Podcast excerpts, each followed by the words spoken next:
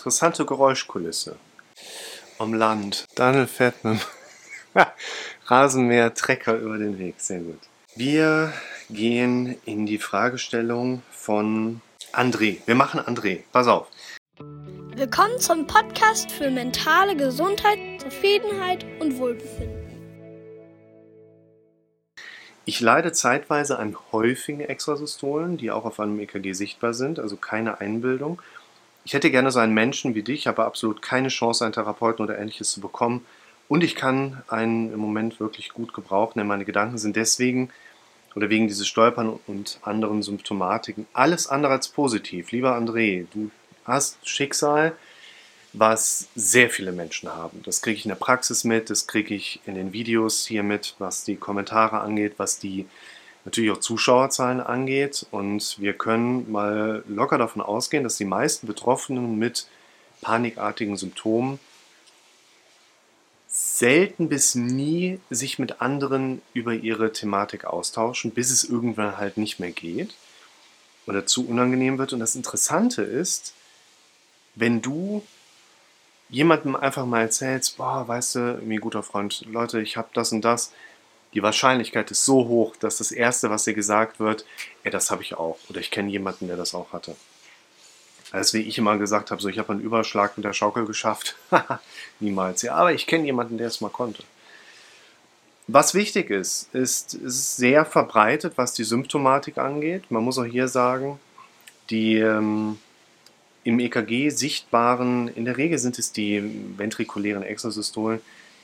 Ähm, ja, was ist das da mit der Einbildung? Wir gehen mal wieder, wie ich das jetzt immer gerne mache, Schritt für Schritt da durch.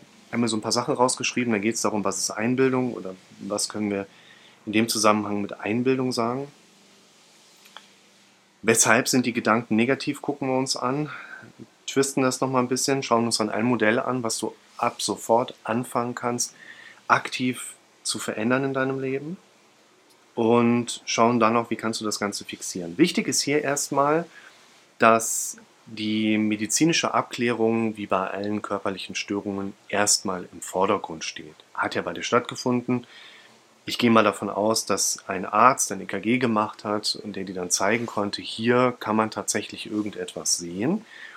Man will ja im EKG jegliche Form irgendeiner Herzrhythmusstörung frühzeitig erkennen. Eine Herzrhythmusstörung ist ja auch schon, wenn das Herz zu schnell schlägt, nicht immer nur aus dem Takt geraten ist. Und hier über die Extrasystolebene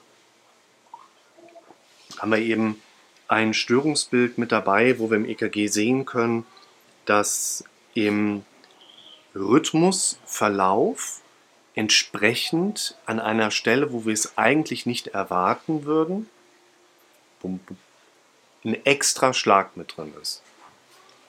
Der ist nicht besonders kräftig, sodass man den besonderen spüren könnte. Und ich sage es immer wieder, in der Regel spüren Patienten ihre Extrasystolen nicht. Das ist ein ganz wichtiger Punkt. Was hat das mit Einbildung zu tun? Letzten Endes ist es so, dass in unserer Gehirnverarbeitung man sogar messen kann, dass bestimmte Dinge für uns präsent sind. Stell dir vor, vor dir am Tisch steht ein Teller Spaghetti Bolognese. Seeeindruck über die Augen, optische Kreuzung, occipitales Zentrum, Erregung bestimmter Regionen im Gehirn, Teller Spaghetti Bolognese. Mag eigentlich jeder.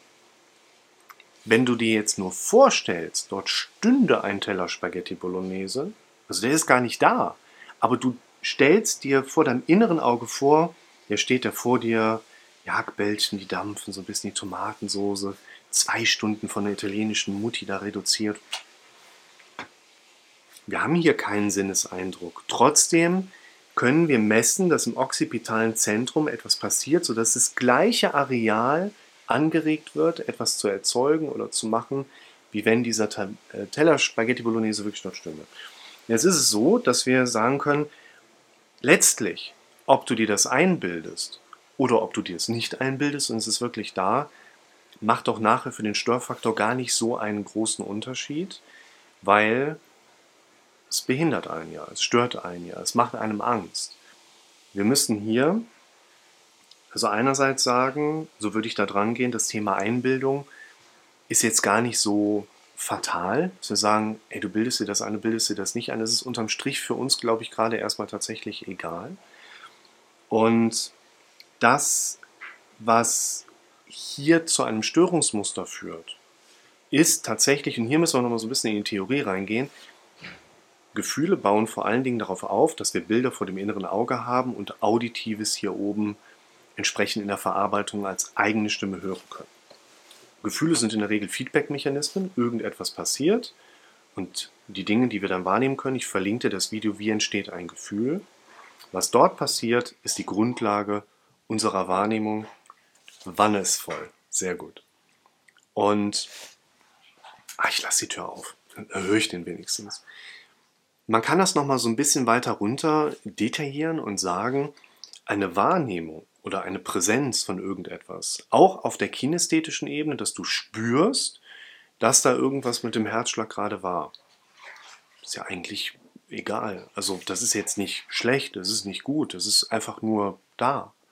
Du guckst aus dem Fenster, siehst ein paar Wolken, die sind einfach da. Das ist ein Baum, ist da. Nichts ist gut oder schlecht da draußen, bis ein Mensch mit einem verarbeitenden Gehirn dorthin kommt. Unser Gehirn arbeitet in der Regel negativ, misserfolgsorientiert und dramatisch. Und unser Gehirn hat die Aufgabe, Dinge sofort mit Bedeutung zu beschweren. Ich habe ein Video gemacht, das verlinke ich dir auch. Es trägt den Titel Reframing. Da geht's los mit einer 13 oder B oder guck's dir an, dann weißt du, was ich meine. Und unser Gehirn hat den Impuls automatisch, ohne dass wir irgendwas dazu mitmachen müssten, Thema Überleben, um sich zu reproduzieren, Wert zuschreiben. Wir können da so ein Stück weit eingreifen, indem wir erkennen, dass unser Gehirn in der Regel kontextuell bewertet und wenn wir Kontextebenen bewusst markieren, verändern, helfen wir unserem Gehirn dabei, Dinge eine andere Bedeutung zuzuschreiben. Kommen wir gleich nochmal hin. Anstatt hier die Stimme sagen zu lassen, boah, scheiße, ich stehe schon wieder im Stau, eingreifen und sagen, Gott sei Dank stehe ich nur im Stau und bin nicht derjenige, der dort vorne steht und den Stau verursacht hat. Also für uns gerade wichtig, ein Herzstolpern ist überhaupt kein Problem. Aber das dramatisch denkende Gehirn, welches über den auditiven Wahrnehmungskanal uns eine befürchtungsorientierte Bewertung zukommen lässt. Was ist das, wenn das nochmal kommt? Was ist, wenn das noch schlimmer wird? Was ist, wenn das kommt und ich kippe um und alle sehen das und lachen über mich? Das macht auf Dauer dann nachher das Problem aus. Und das ist auch der Punkt, dessen wir uns erstmal bewusst werden dürfen. Dass das Herz stolpert, dass du spürst, du hast eine Extrasystole. Eigentlich erstmal gar kein Problem. Aber hier oben, Kraft unseres Gehirns, wird daraus relativ schnell tatsächlich auch ein Problem evoziert. Und deshalb, ob du dir das einbildest oder nicht, ist aus meiner Perspektive auch deshalb sekundär, weil das Eigentliche, worauf wir uns jetzt erstmal fokussieren dürfen, dasjenige ist, was das Gefühl nachher ausmacht, also die Angst oder das negative Gefühl und die Befürchtung im Blick nach vorne, nämlich die Bewertungsmuster, die dein Kopf in Bezug auf diese Präsenzen tatsächlich auch hat. Das ist für mich ein erster wichtiger Punkt. Du hast nämlich auch geschrieben, weshalb ähm, aufgrund dieser Symptomatik, ähm, den Stolpersituationen, der Symptomatik im Drumherum, deshalb sind deine Gedanken alles andere als positiv. Es ist nicht krankhaft, negativ zu denken. Unser Kopf denkt von Natur aus dramatisch, negativ und misserfolgsorientiert. Ich verlinke dir das Video Der Sinn des Lebens. Primäre Priorität unseres Kopfes ist Überleben, um sich zu reproduzieren, evolutionsbiologisch. Deine Bedürfnisse, ja, ich würde gern lange leben, gesund leben, glücklich leben, das ist nicht der Auftrag, biologisch gesehen, von deinem Körper an dich. Überleben, um dich zu reproduzieren. Und für uns ist an dieser Schnittstelle wichtig, dass in diesem durchaus evolutionsbiologischen Blick nach vorne das vollkommen normal ist, dass unser Gehirn Dinge, wenn wir unser Gehirn das bewerten lassen, was es ja auch automatisch erstmal macht, negativ bewertet. Sodass irgendwie Angst am Ende dabei rauskommt. Dein Gehirn will nicht, dass du dich für das entscheidest, was du lieber möchtest, sondern für das, wo du im Zweifel weniger Angst vor hast. Das bedeutet, nicht weil du die Symptome hast, nicht weil du entsprechend dieses Stolpern erlebst, sind deine Gedanken alles andere als positiv. Du denkst negativ, weil du dich im Moment noch von deinem dramatisch denkenden Gehirn kontrollieren lässt. Weil du zulässt, dass auf eine Wahrnehmung eine negative Bewertung deines Gehirns erfolgt und du setzt dich zurück und machst erstmal nichts. Das ist, soll jetzt keine Kritik sein, das ist das, was wir alle erstmal machen. Wir kriegen ja auch keine Anleitung mit in dem Sinne. Nur, was wir lernen dürfen, ist die Bewertung. Boah, das kann doch nicht sein, dass ich jetzt schon wieder so negativ denke. Das kann doch nicht sein, dass ich jetzt schon wieder so ein Problem damit habe. Ja? Guck dir das erste Video an. Das Selbstwertgefühl bedingt nicht die Art und Weise, wie wir mit uns reden, sondern die Art und Weise, wie wir trainiert sind, mit uns selbst zu reden, bedingt unser Selbstwertgefühl. Das dürfen wir mal als Idee so aufgreifen. Und das, was wir verändern wollen, ist nicht, ob wir hier oben irgendwelchen negativ dramatischen, misserfolgsorientierten Bewertungsmuster oder Gedanken unseres Kopfes bekommen. Wir unterhalten uns nicht, damit dein Problem weg ist. Wir unterhalten uns, damit du, wenn du das nächste Mal in der Situation bist, vorbereitet bist und weißt, was du dann anwenden kannst, welche Strategie du jetzt einsetzen kannst, welche Kompetenz du jetzt als nächstes nutzen kannst, die man thematisieren und entsprechend auch erlernen kann. Das heißt, hier ein ganz wichtiger Punkt, du bist vollkommen gesund. Du bist auch gesund, was das hier angeht, weil du spürst wahrscheinlich wirklich etwas. Was du spürst, erkläre ich gleich nochmal kurz. Nur, weshalb sind deine Gedanken so negativ? Weil du psychisch krank bist? Eine Depression bedingt keine depressiven Gedanken. Depressive Gedanken können wir mit dem Krankheitsbegriff einer Depression umschreiben. Denkst du negativ und quasi hier misserfolgst oder dramatisch orientiert, weil du krank bist? Nein, das ist vollkommen gesund. Du darfst nur anfangen, anders darüber zu denken, wie du denkst. Bewusst andere Bewertungen anknüpfen. Das ist unser Ziel. Selbstbewusstsein an dieser Schnittstelle zu erhöhen, denn es ist letztlich dein Kopf, denk doch, was du willst. Das ist der therapeutische Weg, wo man unter anderem zum Beispiel im Coaching, psychotherapeutischen Kontext, in der Praxis oder eben hier auch online hin möchte. Und deshalb würde ich diese Frage eher nochmal so auch sehen. Das ist ein Punkt, den ich mir hier so ein bisschen notiert hatte. Wozu denkst du negativ? Ich erinnere hier nochmal kurz an das Video Der Sinn des Lebens. Ja. Und das ist nicht so gut. Ich komme gleich. Versuch mal irgendwas. Ich hole dir gleich ein Handtuch.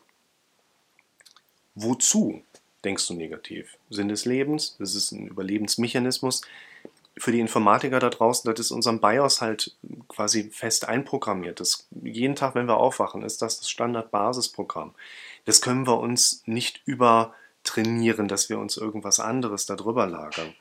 Wozu denkst du negativ? Es hat auch deinen Vorfahrinnen und Vorfahren geholfen zu überleben sie als Angsthasen dafür gesorgt haben, dass du und ich letzten Endes hier sitzen und uns das Ganze austauschen können.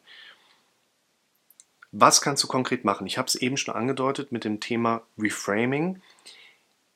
Wenn ich sage, Extrasystolen spürt man nicht, dann meine ich damit, dass man Extrasystolen tatsächlich nicht spüren kann. Wenn das Herz an einem bestimmten Punkt einen Extraschlag macht, dann ist er nicht besonders kräftig, sodass man ihn besonders stark spüren würde. Es gibt Patienten, die nachweislich ihre Extrasystolen spüren. Man ist sich noch gar nicht so genau sicher, was sie da eigentlich spüren. Man ist sich aber relativ sicher, dass es nicht das ist, was die Leute denken, was sie spüren. Das heißt, jemand, der seine eigenen Extrasystolen wahrnimmt, nicht als den Schlag, den man spürt, sondern die Füllungsphase, die nach einem quasi ausgesetzten Schlag, der durch die Extrasystole nicht zu einer Auswurfleistung geführt hat, in der danach resultierenden Füllungsphase tatsächlich vom Patienten gespürt werden kann. Das heißt, man, das ist eine der Theorien, die heute dominieren. Menschen spüren nicht ihre Extrasystole an sich, sondern spüren eine auf die Extrasystole folgende Füllungsphase. Also etwas vollkommen Ungefährliches, wenn man sich das jetzt so von der Theorie erstmal anschaut. Nur wichtig ist, theoretisch sage ich ja, du kannst dir alles durch dein negativ denkendes Gehirn dramatisch denken lassen. Du kannst dabei quasi passiv eher bleiben und zuschauen, wie dein Gehirn dir diese Muster oder Mechanismen auch antrainiert. Du kannst natürlich selber auch noch einen oben draufsetzen die negative Denkmuster aktiv antrainieren. Aber warum solltest du das machen? Der Punkt ist nur der, du musst in deinem Alltagsgeschehen erst einmal herauslesen können und dafür macht das Video Sinn, wie du mit negativen Gedanken und Befürchtungen umgehen solltest. Du solltest erst einmal verstehen, welche konkreten Befürchtungen, beziehungsweise in unserem heutigen Kontext genauer, welche exakten Bewertungsmuster du im Moment noch auf dieses Erlebnis hier hast. Und darfst zum Beispiel das Ganze reframen, indem du jedes Mal, wenn das auftaucht, glaub mir, wenn das auftaucht, du hast Schlag in der Brust, du stehst unter Stress, es ist verknüpft, du bist total aufgeregt. Wenn du dann nichts vorbereitet hast, was du dir vorher in den Ärmel gesteckt hast, dann kannst du dir in der Stresssituation noch nicht wirklich was heraus. Du darfst ja also was vorbereiten, was da eben lauten könnte. Wenn ich da so eine Extrasystole spüre, Komma, ist das einfach nur die Füllungsphase nach dem nächsten funktionierenden Herzschlag mit Auswurfleistung. Punkt. Wir müssen uns das so einfach wie möglich machen, in der konkreten Belastungssituation gut agieren zu können. Ob das jetzt der Reframe ist, das ist nicht das Herz, was aussetzt, sondern das ist das Herz, was gerade wieder richtig schlägt und weiter normal funktioniert. Das wäre ein Reframe. Ich wäre aber auch ein Fan davon, dass jeder für sich mit der Problematik erstmal überhaupt versteht, welche Bewertung konkret, und das ist bei den meisten Menschen ebenso der Fall, dass diese Bewertung hier das hier schlimm macht und nicht das an sich schon schlimm ist, herauszuarbeiten. Denn das, was jetzt auf lange Sicht, und das ist für mich der abschließende Punkt auch zu diesem Video, und dann muss ich, glaube ich, die angedeutete Überschwemmung mal gerade supervidieren. Bombe? Ja, ich glaube, der baut da mit Ballons irgendwelche Wasserbomben. Wir glauben nicht an das, was richtig ist, wir glauben an das, was wir am häufigsten gehört haben. Heißt hier, wenn wir im Kontext der Problematik uns vorbereitet haben, um eine neue Bewertung in dem Moment auch noch mal lauter selber durchgehen zu können. Du sollst das nicht machen, sobald du dich danach fühlst, das zu machen. Du sollst das machen, damit dein Gefühl hier drauf dann wieder ein Stück weit auch anknüpfen kann, was du dir als Wahrnehmung, als Präsenz hier oben groß machst. Unsere Energie folgt immer unserer Aufmerksamkeit. Das ist ein ganz wichtiger Punkt. Und wenn du es schon schaffst, in Bezug dich auf diese Eskalationssituation ein Stück weit vorzubereiten und in Bezug auf diese Situation mehr und mehr in die Übung zu kommen, dann zu agieren und zu handeln, dann hast du schon einen sehr guten Schritt geschafft. Und noch wichtiger ist, Probleme entstehen, weil du Dinge tust, die du lassen solltest und Dinge noch lässt, die du tun solltest. Das heißt, wie oft in deinem Alltag hast du Gott sei Dank nichts mit den Extrasystolen am Hut aber denkst dann aber auch nicht im positiven Kontext über solche Sachen nach. Insofern, kurzer abschließender Tipp, versuche auch Potenzial in deinem Alltag zu erkunden, wo du noch nicht angefangen hast, bewusst eine weniger negative oder sogar schon positive Bewertung auf deine Extrasystolen zu setzen, denn, wie angedeutet, wir glauben an das, was wir am häufigsten gehört haben. Wie schlimm ist es denn, sehr. Ich muss weg.